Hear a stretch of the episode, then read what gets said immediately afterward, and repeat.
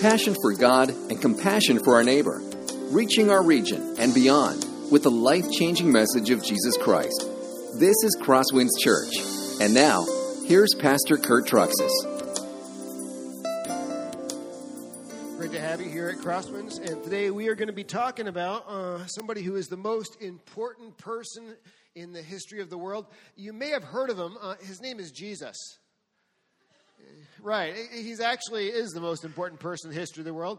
Uh, Jesus, it actually comes from the Hebrew uh, Joshua, which means God saves. We often call him Jesus Christ. Christ also comes from the Hebrew. It means God's anointed. It means God's chosen one. So it's not like Jesus is his first name and Christ is his last name. It is Jesus who is the Christ, God's anointed and chosen one. And without doubt, he is the most important person in the history of the world. In fact, he lived uh, just 2,000 years ago. He spent the first 30 years of his life working as a blue collar worker, as a carpenter, working for his father. He never traveled too far, didn't do too much that way. Uh, and contrary to some really bad books, he didn't marry and have children that are now in Europe, just so you know. Um, he had little money. He never wrote anything special down, but he is still the most significant person in history. Because today we divide history in half based on his birth BC, before Christ, AD, from the year of our Lord. In fact, our holidays are really based around him, aren't they? Uh, Christmas and Easter. In fact, today I would I think it's safe to say there are more books written about him. There are more um, songs sung to him. There are more paintings painted for him than anyone else in the history of the world. Who is this Jesus? In fact, Jesus said to his disciples, remember the most important question you can answer is, Who do you say I am? At one point, not, didn't look like much of anything, but today, the most significant person in the history of the world. Now, there's a variety of answers running around out there about who people think that Jesus is. Let me give you some examples. Uh, if you were to ask a Jehovah's Witness, Jehovah's Witnesses will say, well, Jesus is just the first created being in the universe. He's actually Michael, the archangel. If you were to ask a Mormon, he would, they would say that Jesus is just the polygamist half brother of Lucifer. And if you're really good, you can become like him one day. And you can um, have your own planet and populate it with spirit babies from your wife. That's what they say. Christian science, by the way, which is a contradiction in terms because they are neither Christian nor scientific, um, they will say clearly that Jesus isn't God. Islam, Islam will say that Jesus is just a prophet, but not as good as their prophet, Muhammad. Hindus will say that Jesus is just an enlightened man, one of many enlightened men to walk the earth. But who is Jesus? Or, as Jesus said, the most important question that each one of us has to answer is Who do you say that I am? And today we're going to get an answer about who Jesus is. But we're not going to do it by talking to other people and what they think about Jesus. We're going to put our finger in the Bible and see what the Bible says about Jesus and who he actually is. As Nick mentioned, we have been studying our way through the book of Colossians. The first week in the book of Colossians, we just looked a little bit of the background of the book and the letter to Colossae. And we learned that these uh, young Christians in this small church were under a lot of cultural pressure to stop making a big deal of Jesus Christ. Jesus, is, they said, is not that big. He's just sort of a, a sub deity, maybe a Pee Wee League deity out there. And Jesus is um, certainly not all we need to know God. That's what they were struggling with. The second week of the series, which is what we looked at last week, we learned um, a little bit about saving faith and what is true saving faith because Paul thanks these Colossians for their genuine saving faith. We learned how you recognize it, We learned how genuine saving faith in Jesus Christ spreads. We learned how genuine saving faith in Jesus Christ grows. And lastly, we learned what genuine saving faith in Jesus Christ has done for us. We learned that saving faith in Jesus Christ has qualified us to share in the inheritance of the saints. Because of what Jesus Christ has done for us, we have heaven and we have the new creation, all as a gift. Because of what Jesus Christ has done for us, we have been transferred from the dominion of darkness and brought into the kingdom of his Son. We no longer have to sin. Jesus breaks the power of sin from our life. And because of what Jesus Christ has done for us, we're completely forgiven of our sin. God sees us as completely new, clean, and pure. Now, today, as we continue in the text, what Paul is going to do is let me tell you about Jesus. Let me tell you about who this Jesus is who has broken the power of sin and saved your life.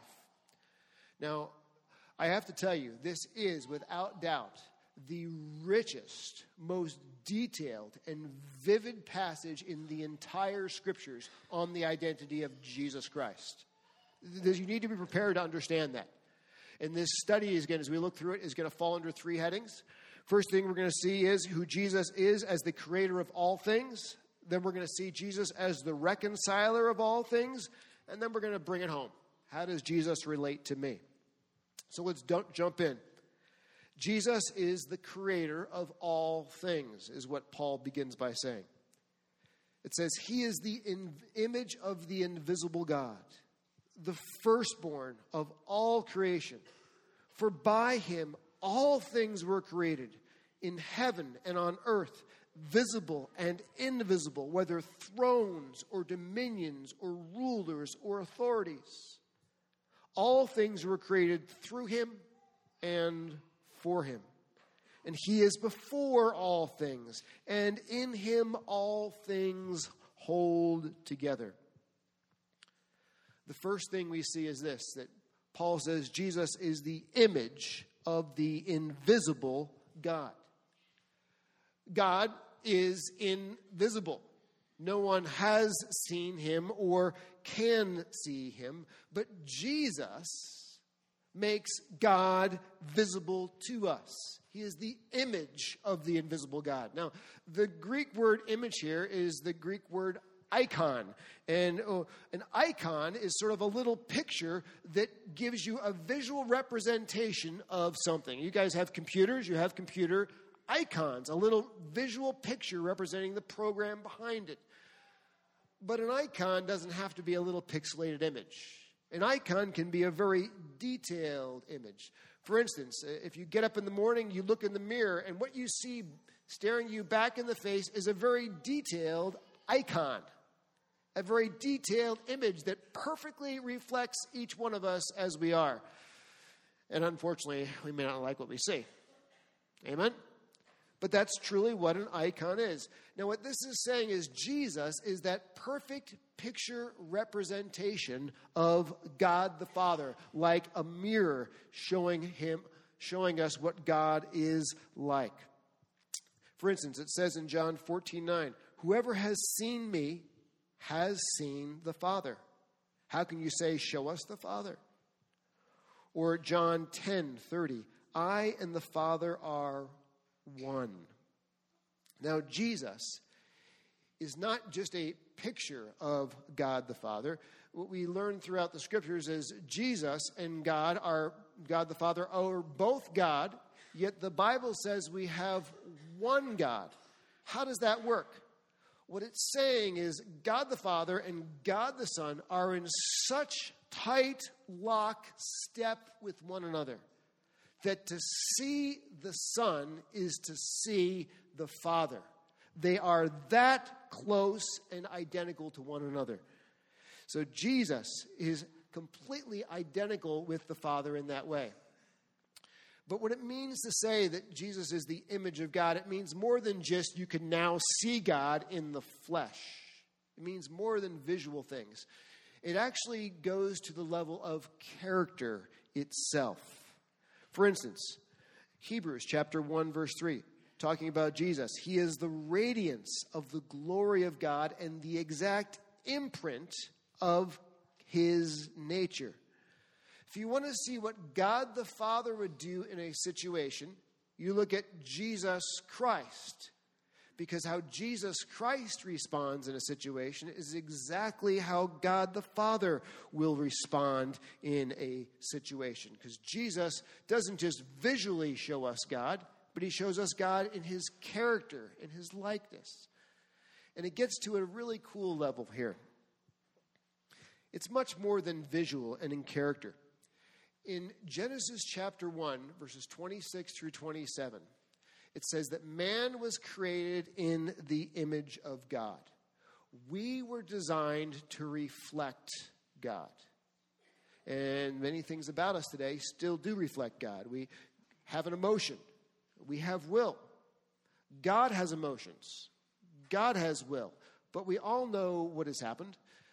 Uh, Adam sinned and we sinned, so the image of God is very distorted in us. It's twisted, it's warped. We will lie, we will cheat, we will steal, we will cuss, which is not a good representation of God. Now, here's where it gets interesting Jesus is man created, or God, or man created in the image of God without sin. In Jesus, we see what we were originally created to be. We see man without sin. This is why Jesus is called the second Adam. The first Adam sinned, and the image of God was distorted. The second Adam, Jesus Christ, didn't sin, so the image of God is not distorted in him we see the perfect realization of humanity in Jesus. Now, here is the cool part God's plan is to restore us to the image we originally had, a perfect image of God without the distortion of sin. And who's he going to do it all through? Jesus Christ. Look at this. Romans 8 29. For those whom he foreknew, he also predestined to be conformed to the image of his Son, the perfect imaging of God imaging man, in order that he might be the firstborn among many brothers. So Jesus is, number one, the image of the invisible God. The next thing we see, Paul says, is this Jesus is also the firstborn of all creation. Now, there's a lot of room for misunderstanding here. In fact, the, the Jehovah's Witnesses completely misunderstand this verse. If you've dealt with them before, they always bring this up. They say here, they say Jesus is the firstborn of creation.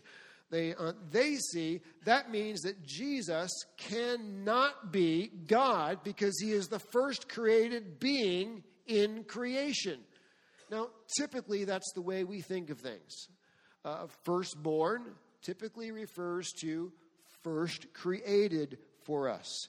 But that's not necessarily always the way the, the Bible refers to things.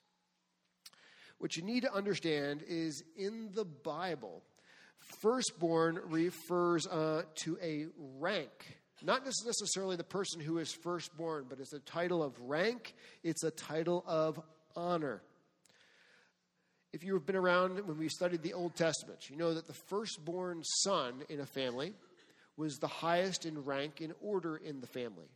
In fact, when the father died, who took on leadership in the family? The firstborn son, because he was highest in rank and order. Who had double the inheritance in the family when the father died? The firstborn son. But this is where it gets interesting the firstborn son could lose his rank and title of being the firstborn. In fact, somebody else could be given that rank and title. So, firstborn doesn't just necessarily mean the one who is born first, it can also mean the one who is the highest in rank in creation, or highest in rank in order here. Now, this is where it gets really interesting. This is the way it's talking about Jesus when it says he is the firstborn of creation. He is the highest in rank, the highest being in creation. In fact, let me show you how this word firstborn is used in Scripture in Psalm 89, verse 27. Speaking about Jesus, I will make him the firstborn, the highest of the kings of the earth. So Jesus is the one who is the one who has the highest rank, the highest level of standing in this created order. Now, why do we say that? Why does Paul say that? Here's why. Because by him all things were created in heaven and on earth. This is the way, if you go back to Genesis, uh, God speaks and things came into existence. God said, Let there be light, and light came into existence and you start to study this, you get to the Gospel of John, chapter 1. It says, In the beginning was the Word. The Word was with God, and the Word was God. And John goes on to say that Jesus was the one who carried out God the Father's creative orders in Genesis. Hebrews chapter 1. It's very clear that Jesus is the one who created everything on this earth because he is the word of his Father that carries out what his Father wants done. So Jesus is the one who created everything. In fact, there are 800,000 insects on this planet, different varieties of them. And you know what? Jesus made every one. And someday I'm going to ask him why he made the mosquito. Honestly. But Jesus made every different tree, he made every different animal, every different fish, every different bird, every different grain in the field. Jesus made every cell in your body. He is the one who designed DNA. Jesus made everything on this planet. But he didn't just make everything on this planet, he made everything in the entire universe. This earth we think is big and, and complex, but the universe is much more complex and larger than this earth. For instance, um, the sun. Look at the sun. It's 864,000 miles in diameter across. It's a hundred times larger than the Earth in diameter they tell us that you can fit 1.3 million Earths inside of our sun. That's big. Who made the sun? Jesus. Jesus is a big time guy. He made the sun. And Jesus made every single planet, every planet that is orbiting our sun. Not only are there planets that are out there, but there's stars, and Jesus made every star. And if you start to think about this, this really gets mind boggling. For instance, stars may look small from our perspective, but actually they're rather quite large. There's one star out there called Betelgeuse, if I pronounced it right, and it has a diameter of 100 million miles. To give you an idea of how big that is, that star is as large and even larger than the size of the Earth's orbit around the sun. And who made it? Jesus. And that was just one star. Light, it travels at 186,000 miles per second. And if I have this right, I believe that it takes light 8.5 seconds to travel from the sun to the earth because we're that far away. But light from the sun has to continue to travel for four years at 186,000 miles per second, four years to reach the nearest star to us the star known as Alpha Centauri, who is 24 trillion miles away. And that's just one star. And the, they tell us that in our galaxy known as the Milky Way, there are billions of stars, every single one of them created by Jesus. And the Milky Way is only one galaxy. They say there's billions of other galaxies out there, every single one created by Jesus. One of the things I read this week, I, I just helped put this in perspective. Uh, one person said that the number of stars in the universe is roughly the equivalent of the number of grains of sand on planet Earth. And who made every single one of them? Jesus Christ. The one who had died on a Roman cross and the one who rose from the tomb. In case you doubt that he made the universe, let me just turn you to Hebrews chapter 1, verse 2. But in these last days, he's spoken to us by his Son, whom he appointed the heir of all things, and through whom also he made the universe. Next point Jesus created the visible and the invisible world. I began to try and stretch our minds about how big this visible world is, and we realized that we don't really know too much about it because it is so big, so vast, we can't even get our minds around it. But there is an equally uh, complex and unexplored area that is in our sort of smaller world. Get out a microscope and you see cells. You go a little further and, and you can see DNA.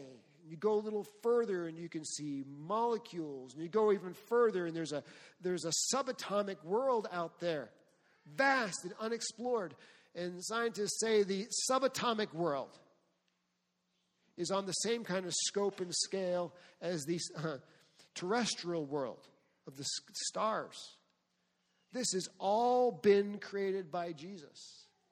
And there's another world out there which is called the invisible world that no one has been able to see with any kind of a microscope or a telescope.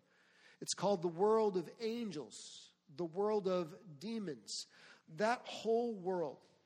Now, I'm not going to give the backup for this, but I'm just going to mention when we studied the book of Daniel, one of the things we learned is the scriptures hint at the fact that the unseen, invisible world of angels and demons is even vaster than our seen visual world.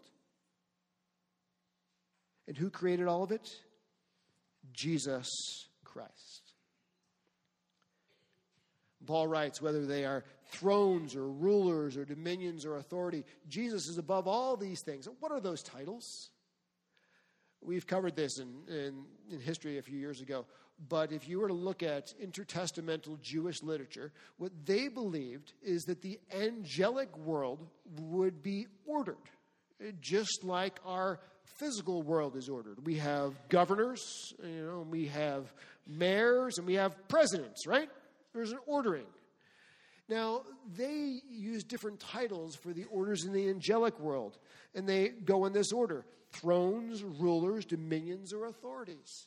Dominions and authorities are the two highest ranking orders of angels that the Jews could ever conceive of. And what do we find? that Jesus isn't a high ranking angel, but Jesus is the one who created all the angels. Next, all things were not just created by Jesus, but they will come back to Jesus.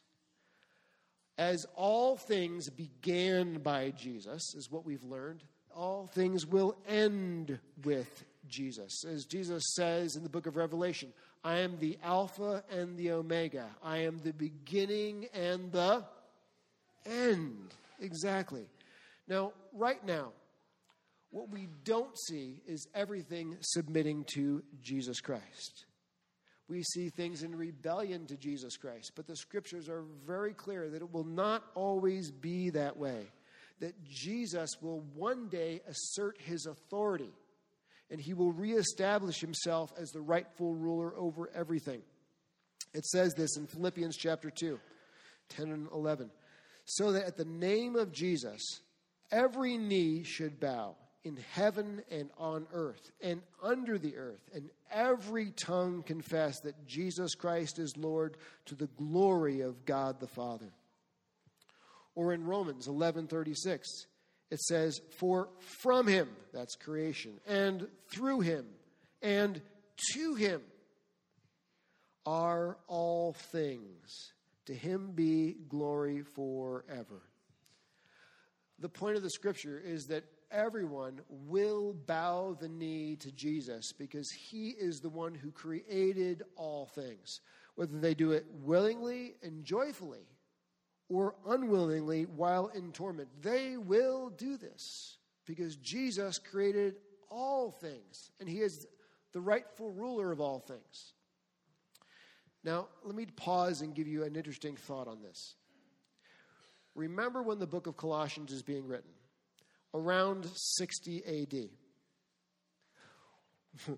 Jesus dies roughly 30 AD. Many times you uh, read some scholars who are educated beyond their intelligence, and they will say that the idea that Jesus is God actually wasn't part of the original Christian faith. It only came hundreds of years later and it was thrown in. Did you read the Bible? Paul is writing this less than 30 years after Jesus died on the cross and rose from the grave. And he's clearly saying that Jesus is God over everything. The next thing we learn is this Jesus is before all things, and in him all things hold together. Now, I told you earlier that Jehovah's Witnesses miss this because they take the word firstborn to mean first created, when actually firstborn in this context means highest of rank and honor. And we very clearly know that he is not the first created being because it says right here Jesus existed before all things were created. So didn't Jesus didn't just exist, exist before all things were created, but it also says here that Jesus is the one who holds the entire universe together. Jesus is the one who keeps this world operating day to day, each moment. Around the time of the founding of our country, there was a popular belief out there, some of you have probably heard of, called deism. Deism said that what God did is He created the world, He set it in motion, and then He stepped away and He's watching how it'll unfold. And God is not involved in everyday life. The way they analogized it was it's like spinning a top. You know, you spin a top, you get it in motion, and you sit back and you watch where it goes and what it's going to bounce off of, and you have no idea what's going to happen. That's the way they thought about things. But this verse right here, very clearly says that deism is not true. Because Jesus Christ is the one who holds the world together each and every day. Now, sometimes we think of it this way um, we see tension, say, between Donald Trump and Kim Jong un. And we wonder, like, you know, who's going to flinch and press the button first? Is life spinning out of control and is it held by these two men in their hands? Let me show you what the scripture says about who really holds the future of the world in their hands. It says, The king's heart is a stream of water in the hand of the Lord. He turns it wherever he wills. Trump and Kim Jong un cannot do anything apart from what God says he will allow to take place. Because he's the one who sustains us day to day. The reason you just took another breath was because of a gift of Jesus. The reason you didn't die last night of a heart attack was a gift of Jesus because he's the one who sustains us every day. The reason that you avoided that head on collision in traffic was not by chance. It was a gift of Jesus who had his hand actually involved in your life day to day. Jesus is the one who holds everything together in our world. So when life starts falling apart when it comes to our health, when life starts falling apart when it comes to our marriage, when life is falling apart when it comes to our schoolwork, when life is falling apart in general, who should we turn to to find mercy and grace to help us in our time of need? Jesus. Because Jesus is the one who holds everything together, right? He's the one that can hold our life together. Now, what we need to understand is what a big deal it is that we have Jesus Christ. Remember the problem in Colossae? People were saying to these Colossian Christians, well, you have Jesus, but he's not that big of a deal.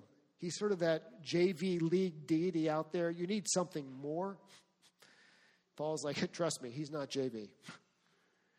Jesus is like the top, firstborn, the highest rank in creation. And if you have him, you have more than you could ever imagine. And I think sometimes one of the things we need to do is we need to rethink our problems in life based on who we have in Jesus. Let me give you an example. Uh, say, for instance, you've really worked hard in high school to be varsity in your sport. And it comes time, you do your best, and you don't make varsity lineup. Now, am I, am I sad about that? Of course. You've worked hard. That's what you want to do. I feel terrible about that. But we go home and we're just heartbroken over it, and we can't seem to move beyond that. And then somebody comes up to you and says, Well, you know what? It's okay. It's all going to work out. You have Jesus. And you think that's a trite answer. But it's really not that trite after all, is it?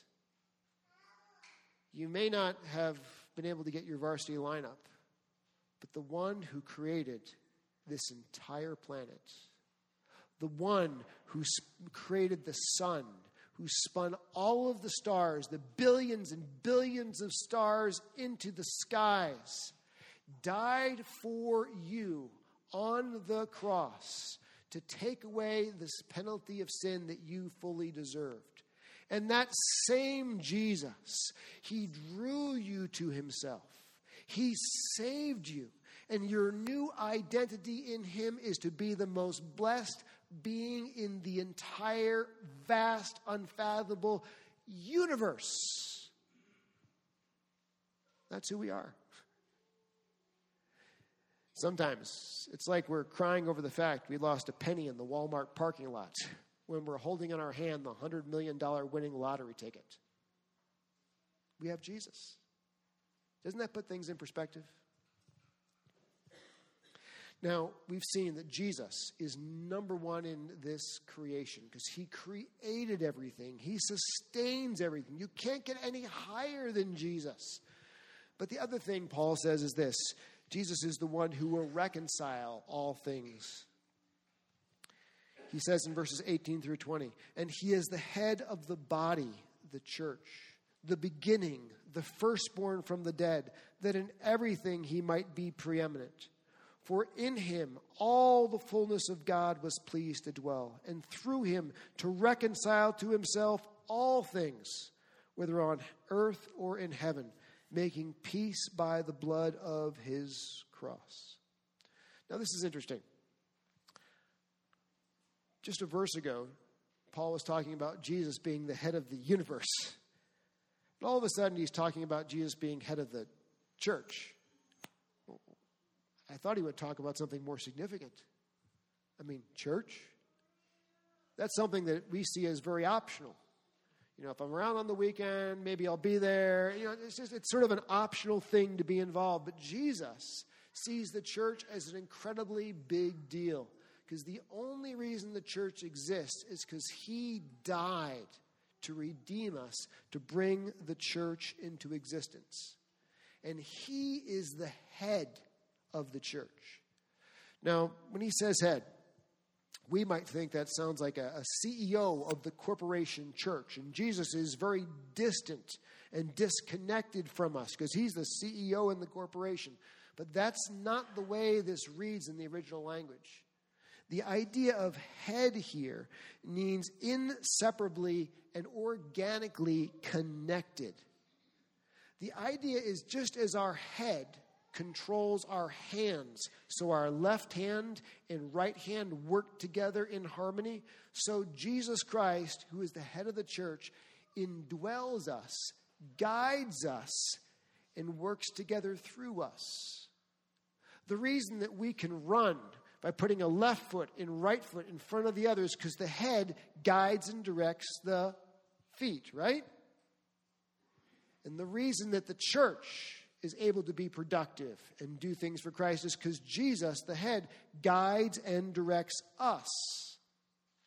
In fact, in 1 Corinthians chapter 12, what uh, Paul says is when there is disunity in the church, you know where disunity in the church comes from? Is because people are beginning to disconnect from what?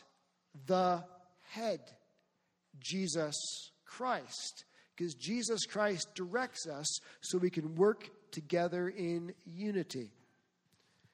The other thing he says here is that Jesus Christ is the beginning. Now, this is interesting. We saw that Jesus Christ was involved in the original creation, in the Genesis account. But now he's talking about the resurrection.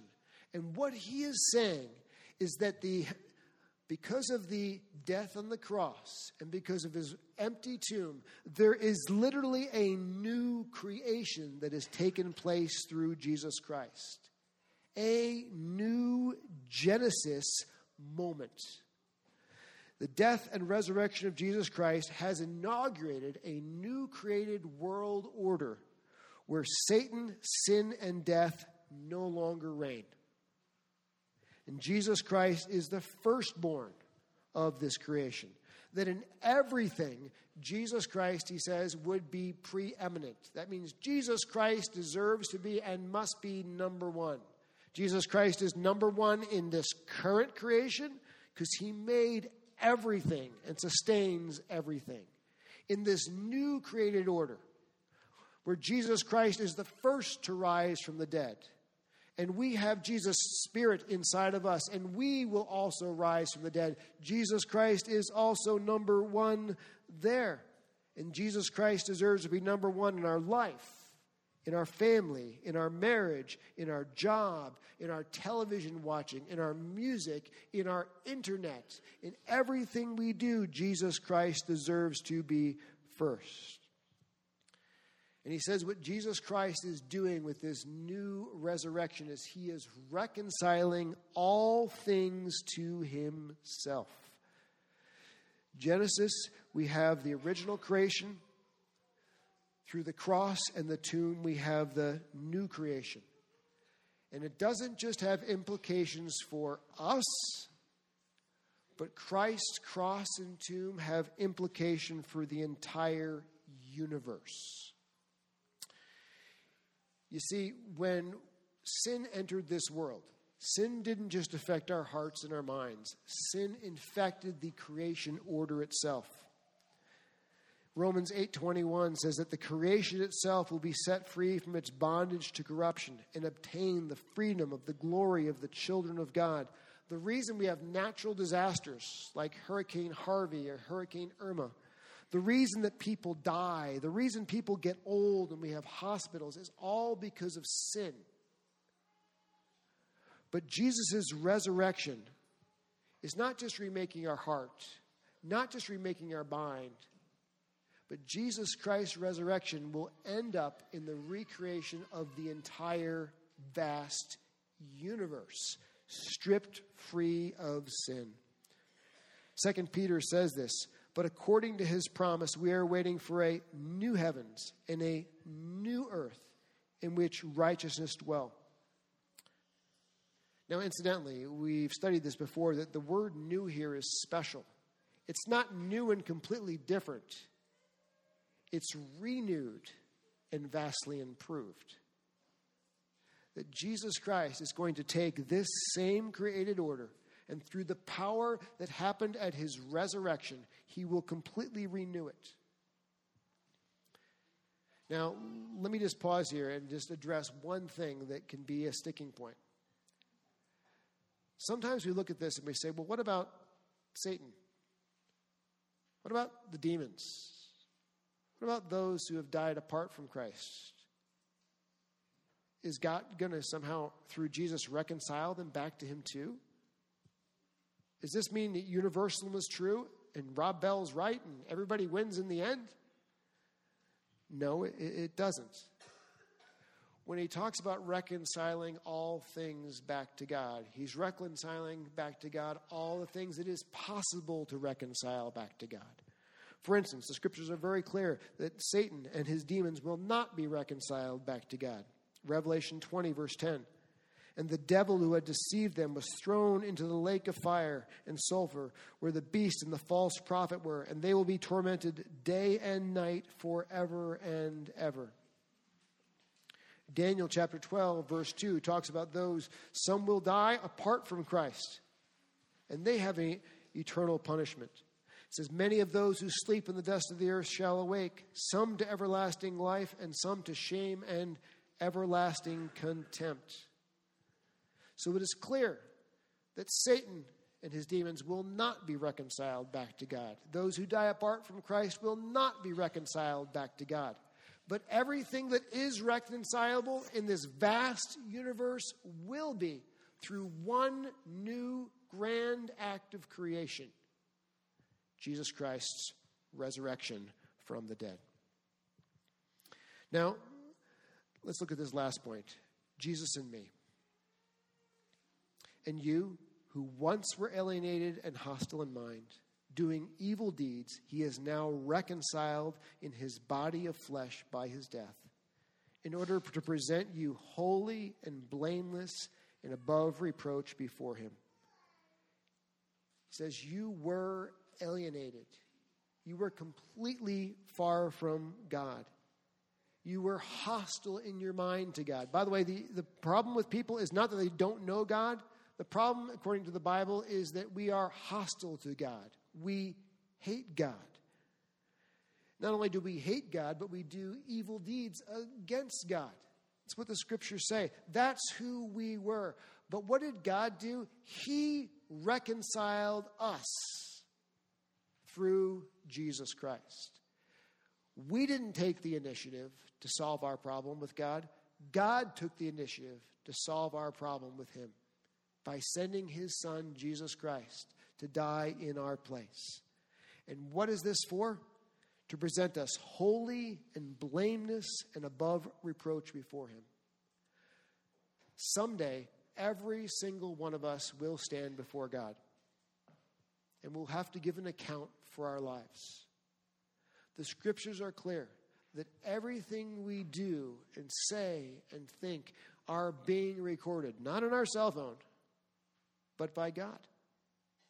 And we will have to give an account for that. But here is the cool part what God has done for us in Jesus Christ is to reconcile us back to God, completely pay for our sin. So, in the day we stand before Him, because of Jesus Christ and our simple faith in trust in Him, we are completely free. Satan the great accuser who always whispers in our ear has to be completely silent on that day because we are completely forgiven and made new by Jesus Christ. So, the first thing I have to say is if you have not trusted Jesus Christ as your Lord and Savior this morning, I beg you not to stand before God on that final day of judgment on your own merits. Flee from your sin. Run to Jesus Christ and be born again. And let Him reconcile you to God. And for the rest of us, this is what the scriptures say.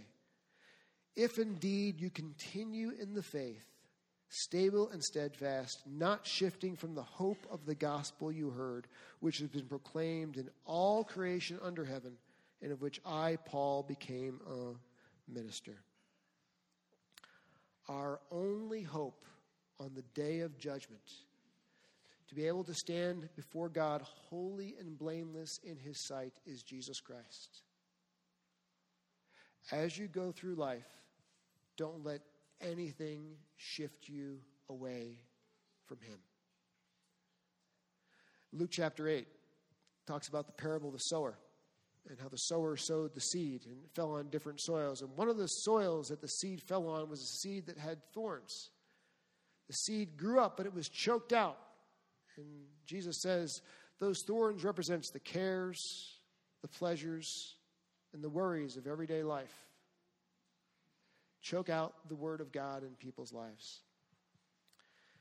My friends, we have a busy life.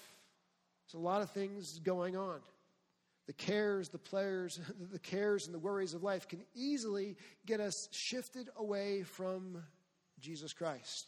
So we're worried about, thinking about, and living for everything but Him. My friends, don't let that happen to you. Jesus Christ, He's number one in this creation because He created everything and He sustains everything. Jesus Christ is number one in the reconciliation of all things because the new creation took place through his um, resurrection from the dead. And it'll ultimately impact the entire universe. And Jesus Christ deserves to be in what place in our heart, mind, and lives? Number one. Don't let anything shift him away from that position that he so rightfully deserves. Let us pray. Dear Jesus, we thank you so much for what you have done. We just want to confess that we've often had too small of a picture of you. We've forgotten that you're the one that created the universe. We've forgotten that you're the one who is redeeming us and redeeming the entire universe, reconciling you to God. Jesus, in the busyness of life, we confess that we often lose sight of you. And this morning, we just want to re anchor ourselves in you, knowing that it's because of you, Jesus Christ, that we have every good thing. And all God's people said, Amen. This has been a presentation of Crosswinds Church. More of Pastor Kurt's sermons can be found online at christtourculture.com. Thanks for being with us, and may God continue to enrich your life.